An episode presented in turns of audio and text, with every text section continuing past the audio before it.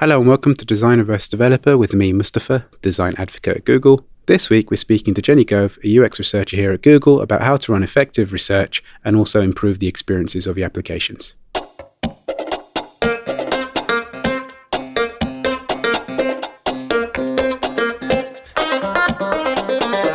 So one thing I get asked a lot about is people like the idea of research. They know it's important. It's like flossing. Everyone knows you should do it, but they know, don't know how. Um, but how does someone start getting into doing research? Like if they know next to nothing about it. If you're thinking about your product as you're sort of developing it at that stage of research, then it's just great to get people using it for the tasks that you're planning it for. So even if that's friends, family, even if that's people in the office, it's just great to get your uh, product exposed to people like that so that you can watch what happens. And in usability testing, we're really looking for the problems for people fall into and uh, what works well for them and why it works well for them. And so having anybody go through your product, uh, you will see those things as they as they work through. Over time, you'd want to, you know, start testing with a broader range of users um, and get out of those kind of biases that come in with friends and family. But to start off and gain confidence and start small, it's a great place to start. So, when you talk about usability testing, is there anything and the biases? Um, is there anything specific that you're supposed to look for? So, you've you've designed your app, you've given it to your friends or family. Is there any like those like golden rules of things to look out for, or is it not really work like that? Yeah, well, what you make sure you do is kind of set up the tasks that you want to um, be watching for. Um, so basically, you have people go through the tasks and they speak out loud as they do it often, uh, depending on what you're testing for. Um, and so you'll be identifying your sort of most critical user journeys usually and have them walk through that. And often it's something like some language you use. We call that content, you know, um, the words you've got on the button or where you've positioned something um, that just don't make sense for most other people. It totally made sense for you in your design work or your or, or development work, but it doesn't work for other people. And so you're looking for that and you've got them speaking out loud so you can really understand kind of why they're coming at things in certain ways. And that's the value of usability testing, you know, as opposed to looking at um, data from logs or something. You're really understanding the why of um, uh, why they they get into certain situations where they can't move forward or, or certain flows work really, really well.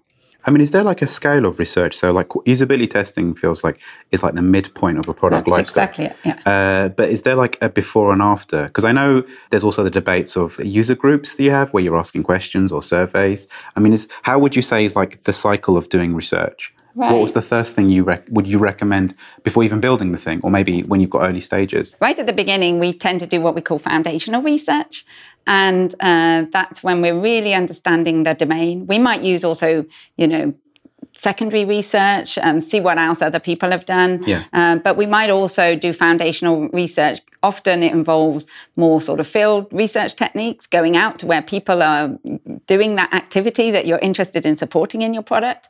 Um, so field visits, doing observational work, um, contextual inquiry is a particular technique where you're with the person throughout their day and asking kind of questions as you go along to really understand why they do certain things in their environment. So that's the whole like foundational research stage. At some point, you might want to understand sort of broad representations of data. Um, you might do um, survey work. I'd always recommend doing some sort of qualitative work to begin with, um, whether that's you know your contextual inquiry, your interviews. Um, so especially for surveys, so that you've got the range of results that you would want to ask for a particular survey question. If you come back and you've asked this kind of close-ended question with different um, question answers um, next to it, but you've missed a couple of really significant things out, yeah. then you're, you're, there's, there's real problems with your survey. So doing that qualitative work to begin with is really, really helpful. And then um, you referred to, I think you were meaning probably focus groups that yeah. Sometimes get a bad rap. And yeah. So focus groups aren't used that much in user research. Um, occasionally I've used them and it's really been more for my benefit of finding out a domain.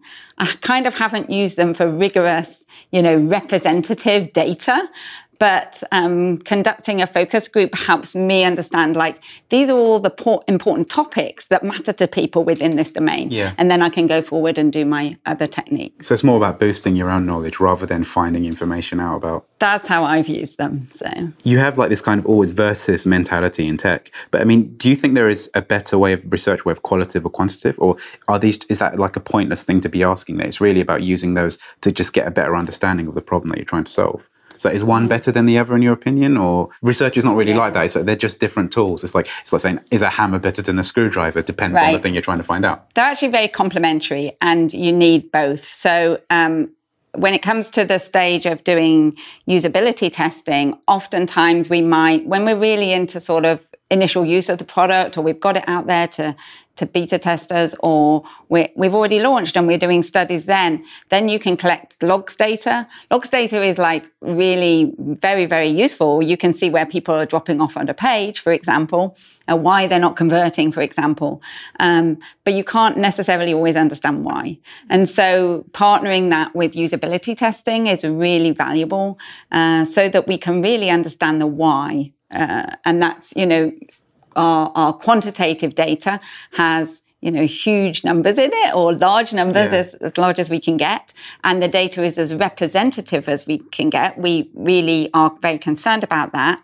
Um, in usability testing, it's not so uh, much of a requirement to make sure that your participants are truly representative of the population because you're looking for pain points and you're trying to understand the why it is that people have these problems so that you understand their mental model and you avoid avo- uh, designing in that way again. Yeah, I know one criticism of usability testing, especially like we say sometimes the sweet spot is between five and eight people. Right. Is that enough?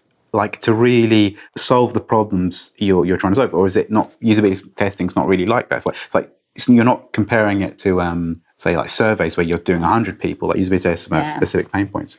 That's exactly right. So um, in surveys you have to be really sure that you're getting as good a, as a sample as you can as, as representative as you can of the population that's of interest to you. Yeah. and there's various sampling techniques to do that correctly. Otherwise there's going to be problems with your survey as we've often seen in voting and polling and yeah, that kind of thing.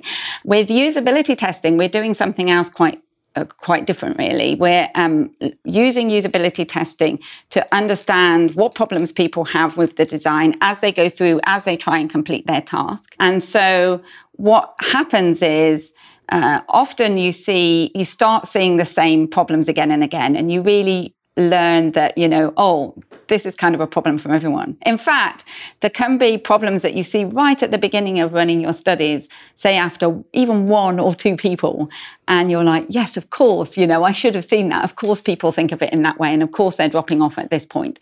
Um, you don't need many, many people to prove that. Um, and so you tend to find after five or eight, then you've seen the majority of the problems. If you, you've probably seen 80% of the problems. If you carry on testing, you will see more problems over time, but you'll have caught all the main ones in the first five to eight, and it will be definitely diminishing returns on that. So, say I'm designing a product, is there a point where I'll pivot in the research? So, like, say we've done two tests on an app or website, these really obvious problems, the UI is not obvious or whatever comes up.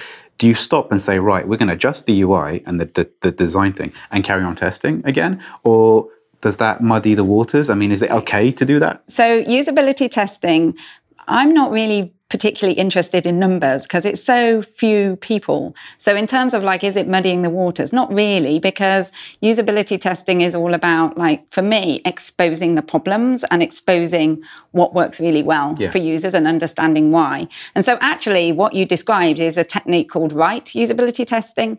And uh, there we schedule two or three people to come in, and then we have a break, uh, like half a day or a day, where the team get together and talk about what they've seen and how they can adjust it.